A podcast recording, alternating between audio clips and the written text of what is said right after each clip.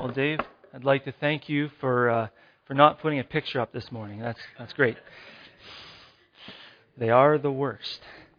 Um, but uh, we just uh, I want I want us to just meditate for a second on and think about that last song, and um, I think that that really will just guide this sermon this morning and, and just be, uh, have that in, in the background of your mind as we move forward. And let's open up in a word of prayer. Dear Lord, the, um, the responsibility of preaching your word is, is overwhelming, Lord. It's, it's, it's a big, big task. And Lord, I just pray that you'll speak through me and that I am not here, but it's all you, and uh, that uh, I'm just your vessel. And uh, Lord, I just pray that you speak to us all, and and just uh, that we all just are, have clear minds and hearts, and that we're just pliable and willing to listen and learn. And Lord, it's just uh, it's wonderful to be here. It's wonderful to to to learn and to worship and sing praises to you. And Lord, we just pray that that carries with us every day of our lives. And Lord, uh, I just pray uh, a thank you for you being so wonderful and awesome. Amen. Okay. So if you want to flip to Colossians 2, I uh, I moved back two verses, so I'm going to start at 11. Uh, so we're going to go through 11 to 23. In him also you were circumcised with a circumcision made without hands, by putting off the body of flesh by the circumcision of Christ, having been buried with him in baptism, in which you were also raised with him through faith in the powerful working of God, who raised him from the dead. And you, who were dead in your trespasses and the uncircumcision of your flesh, God made alive together with him, having forgiven us all our trespasses by canceling the record of debt that stood against us with its legal demands. This he set aside, nailing it to the cross. He disarmed the rulers and authorities and put them to open shame by triumphing, triumphing over them in him. Let no one pass judgment on you in questions of food or drink or with regards to a festival or a new moon or a Sabbath. These are a shadow of things to come, but the substance belongs to Christ. Let no one disqualify you insisting on ascensionism and the worship of angels, going on in detail about visions puffed up without reason by his sensuous mind, and not holding fast to the head, from whom the whole body, nourished and knit together through its joints and ligaments, grows with a growth that is from God. That is, with Christ you died to the elemental spirits of the world. Why is it, as if you were still alive in the world, do you submit to regulations? Do not handle, do not taste, do not touch, referring to things that all perish as they are used, according to human precepts and teachings. These have indeed an appearance of wisdom in promoting self made religion and assent, I can't say that word, I'm sorry, and, uh, and severity to the body, and they are no value in stopping the indulgence of the flesh.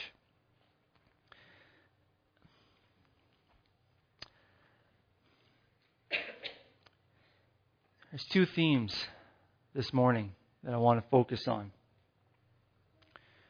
Number one is exalt Christ in everything. So keep that in mind as we move this forward, forward this morning.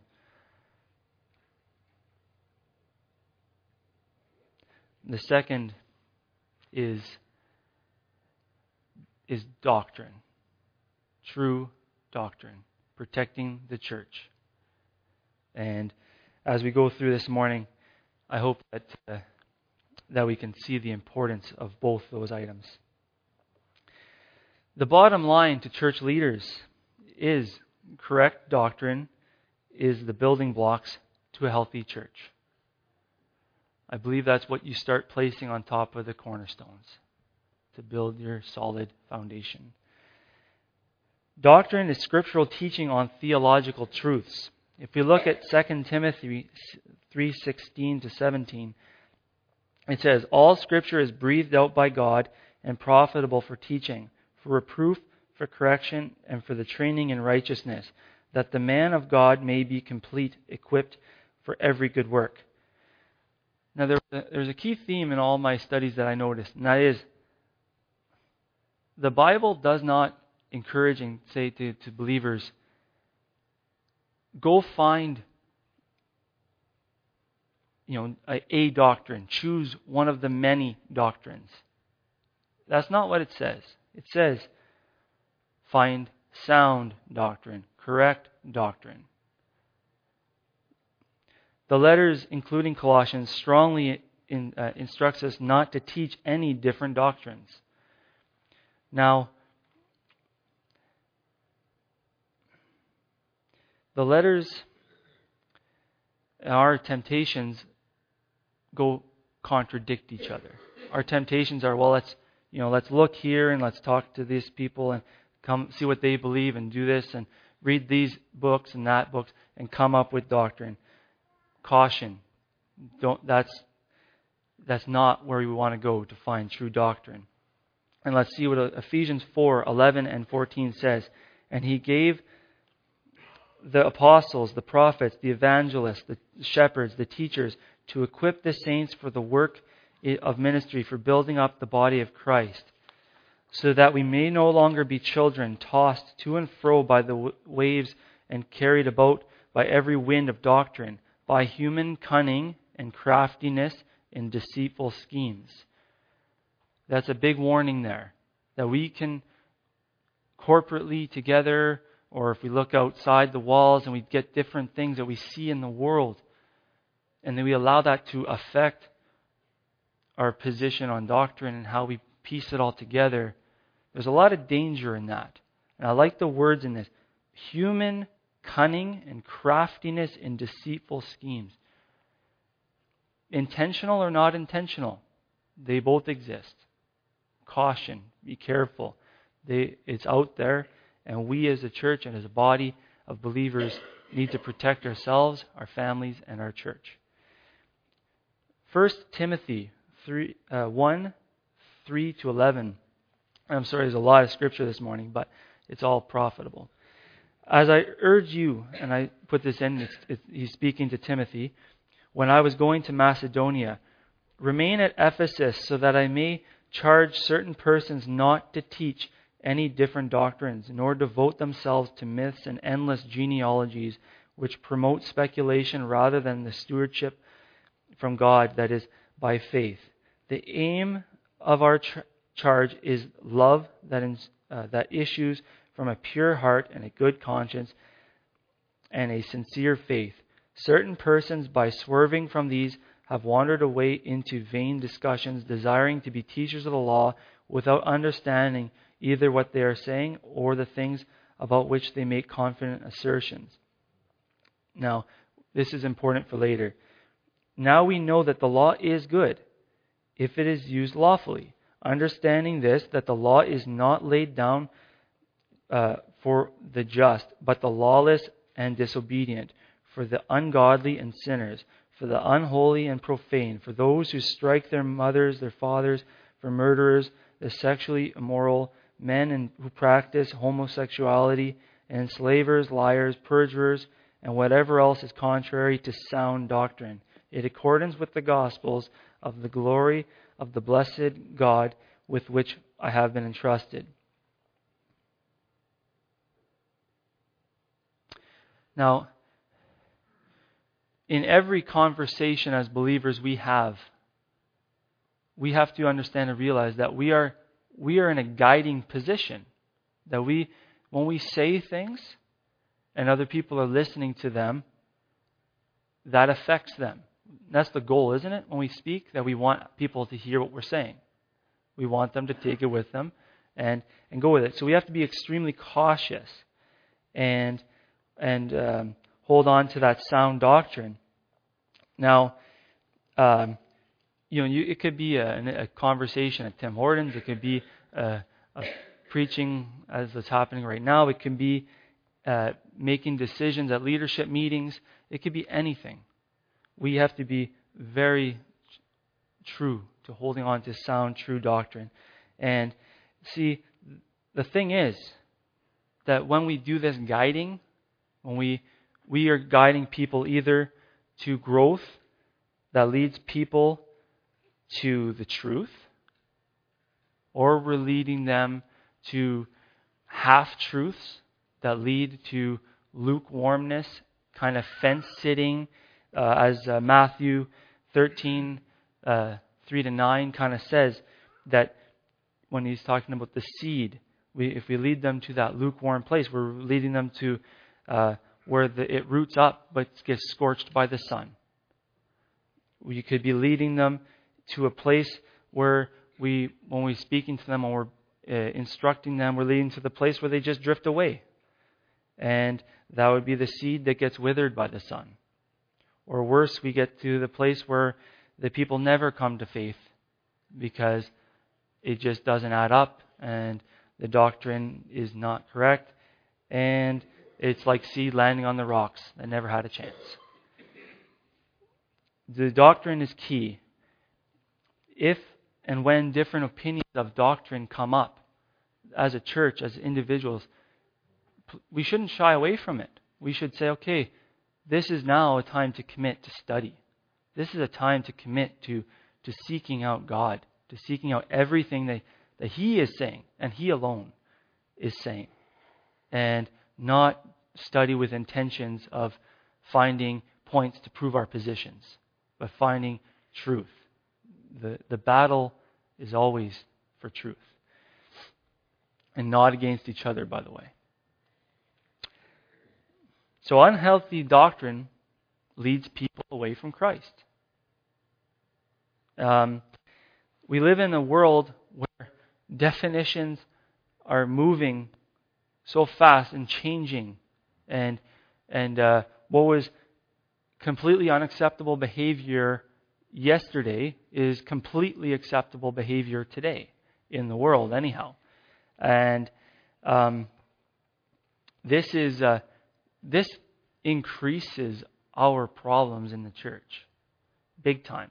And when the doctrine gets altered to adjust to those things, that's very scary, shaky ground, obviously. And we need to be constantly protecting against that. Now, in the verses we have, the church of Colossae, they were dealing with the legalism, the mysticism, and the asceticism. If, sorry for butchering that again, but uh, it's that was their issues, and we're going to cover that a little bit today. But I want us to really keep in the back of our mind the issues we're dealt with that we have today, and um, you know there's there's different issues out there that we can spend a year on sermon series just covering individual topics of these issues that we're dealing with today.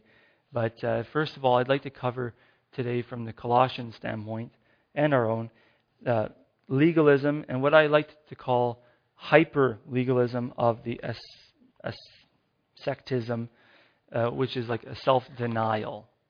Um, and w- the um, you know the the list of do's and don'ts and you know drink this, don't eat that, uh, and the festivals and the customs was so overwhelming for the people of that time. And if you look at, uh, if you want to just jot this down if you want, uh, if you look through Leviticus 11, Leviticus 23, and Numbers 28, you'll see that the, the legalism was heavy. Very, very, very heavy. Uh, and the. Um,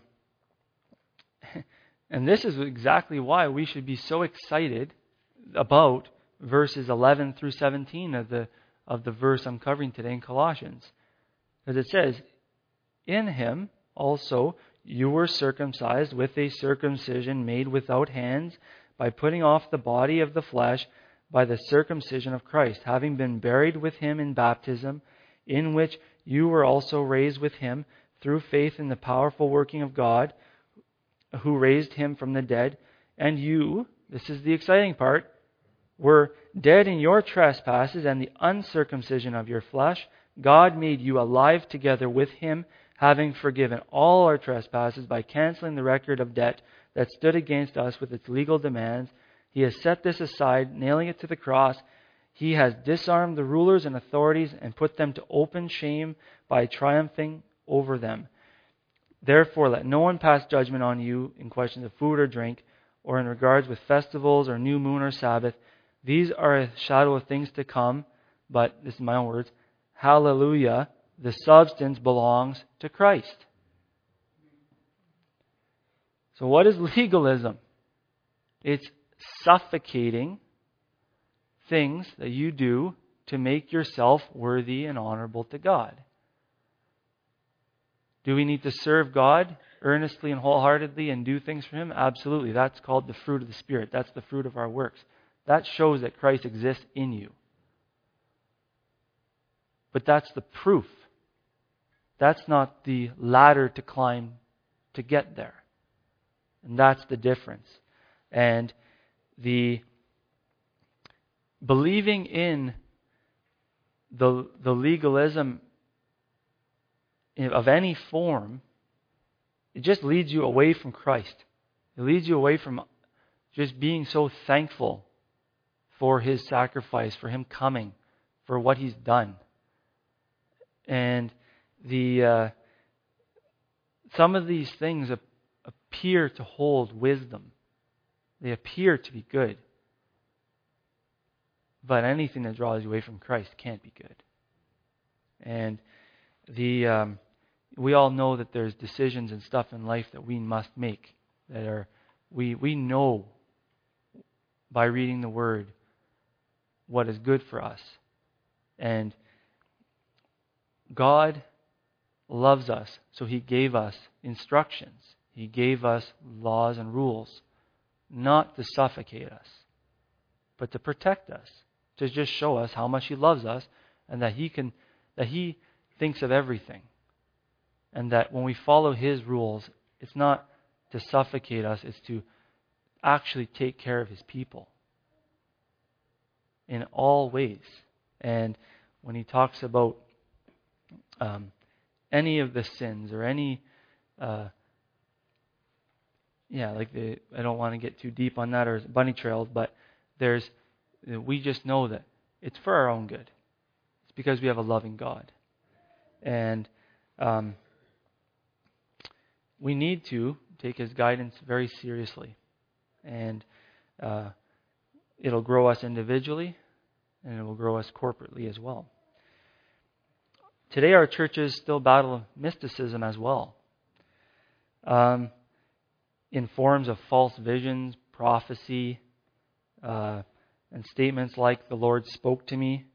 Uh, there was the movement about 20 years ago, the gold dust movement. That was a winner. That was uh, that was amazing. But uh, and the the gold fillings, uh, you know, in Toronto and other places, I'm sure there's a, there's a lot of mysticism. Now those are very obvious ones, but there's ones that aren't so obvious. And uh, if we look at what truly mysticism is referring to and meaning. It's when you put personal experience and say that it is authoritative along with the Bible. Did you catch that? That's a scary one. Very scary.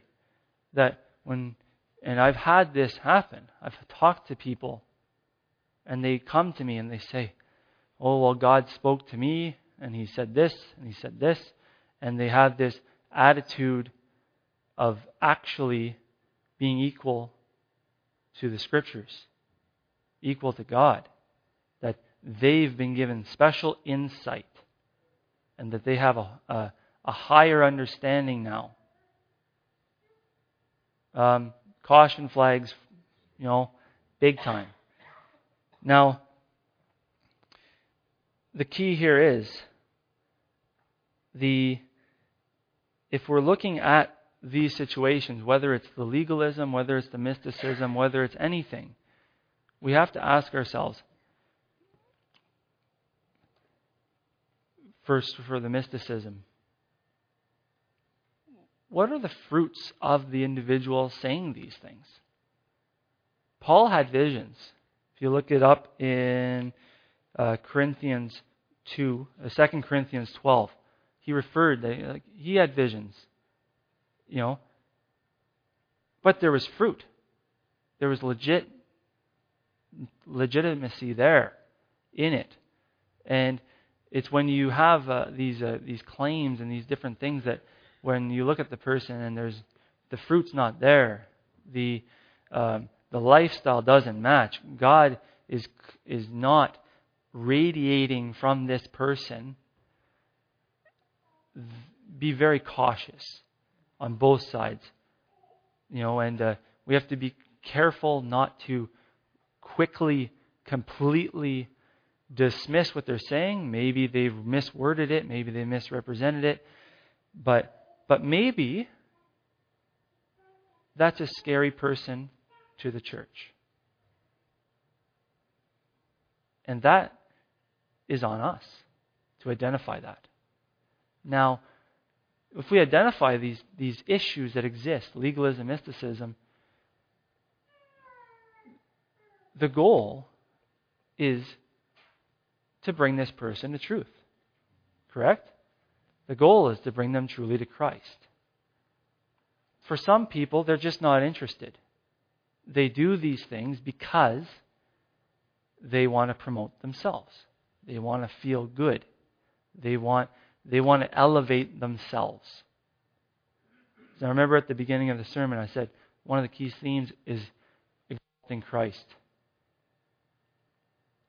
This is where it comes in. If you're doing legalistic things, you're not exalting Christ. You're exalting yourself.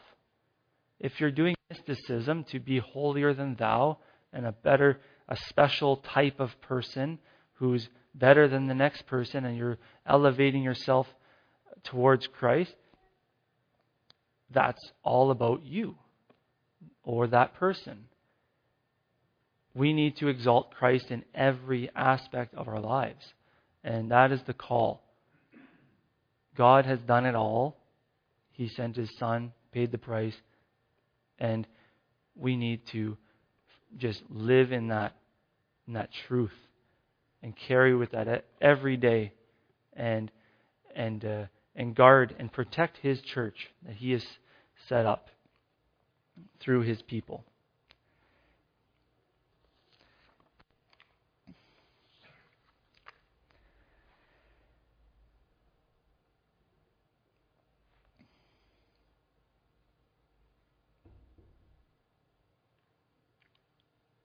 Now, I know um, I know I mentioned this last sermon, um, but it just it just fits uh, uh, again today. So, but it's um, the the question still remains of the overarching theme of the of the passage is okay. We know there's legalism, we know there's mysticism, we know there's this self denial. Okay,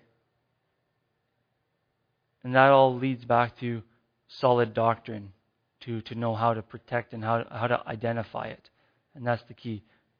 Good doctrine identifies these problems quickly when you know it. And the um, so how do we get to this true and solid doctrine? How do we know with assurance that we've 2,000 years removed from Christ that what we are following and what we're believing is the correct doctrine. When this was written in roughly around, I think, this is off memory, but 63 AD, I believe this letter was written. That's a lot of years ago. And back then, they had doctrinal problems in the church. Paul worked hard on correcting the doctrinal issues in the church. I don't think that issue just suddenly da- vanished and went away. It's still equally important to be on guard and protect true doctrine. Now, to do that, I, I, I honestly, earnestly believe that the only way to do that is with this book here, the Bible. Nothing else, nothing extra biblical that is used to guide us. There's extra biblical stuff that has its purpose, its uses. But in terms of getting that core, it has to come from the Bible. And it has to come without preconceived things in our minds and our hearts before we read it. And if you can just bear with me for a second, I want you to kind of imagine that you can just put yourself in a void or a vacuum where nothing else exists at all. And that the only thing you have is the Word of God. Now, when we read it, we, we have nothing else. The pre, like I said, this pre-existing thoughts are gone. We have no, um, everything is completely clear. We have no justifications in our hearts. We're not bringing, uh, going into this situation trying to answer our personal questions and justify anything. We're just there in a vacuum where nothing else exists except for the Word of God. And then we read. I believe what happens if we are able to do that. I understand it's a massive challenge to put everything else aside that we've ever been taught. I understand that. But I think that's where we get the truth. So then we read. We allow God to speak, penetrate our hearts. And then what happens? We exalt God. We see God. We understand and then we apply. When we do this in the truest fashion, we see the truth. Like, I know this is hard, but isn't the truth worth it? Anything that comes into our circumstances that is not sound doctrine, at this point, will pop right forward. Be able to identify it. So, in my mind, it all starts at creation. Then it moves forward to the patriarchs, the prophets, God's chosen people, the birth of Christ, the life of Christ, the disciples, the teachings of Christ, the death of Christ, the resurrection of Christ, the call of the apostles, the creation of the church to you and me, and all the meat in between. And when we, when we get that, God is exalted. We are put in our rightful place. And hopefully the church grows. We grow individually. So, obviously, as I said, poor doctrine affects your growth as a Christian. In the, uh, in the letters to the churches, Paul knew that. That's why he was writing it to basically every church he ever wrote to. He wrote, protect yourself, protect the doctrine. So the question is today, can we identify the issues that we have that are getting in the way? Are we happy to do so? Are we, uh, are we just committed to it? And the uh, we have to know that we don't have all the answers, but this book does. The Bible does. Lean on it. Um, the people of Colossae were caught in the traditions and the festivals, the judgments, and the mystical teachings. Even with the best intentions, these all pull you away from God.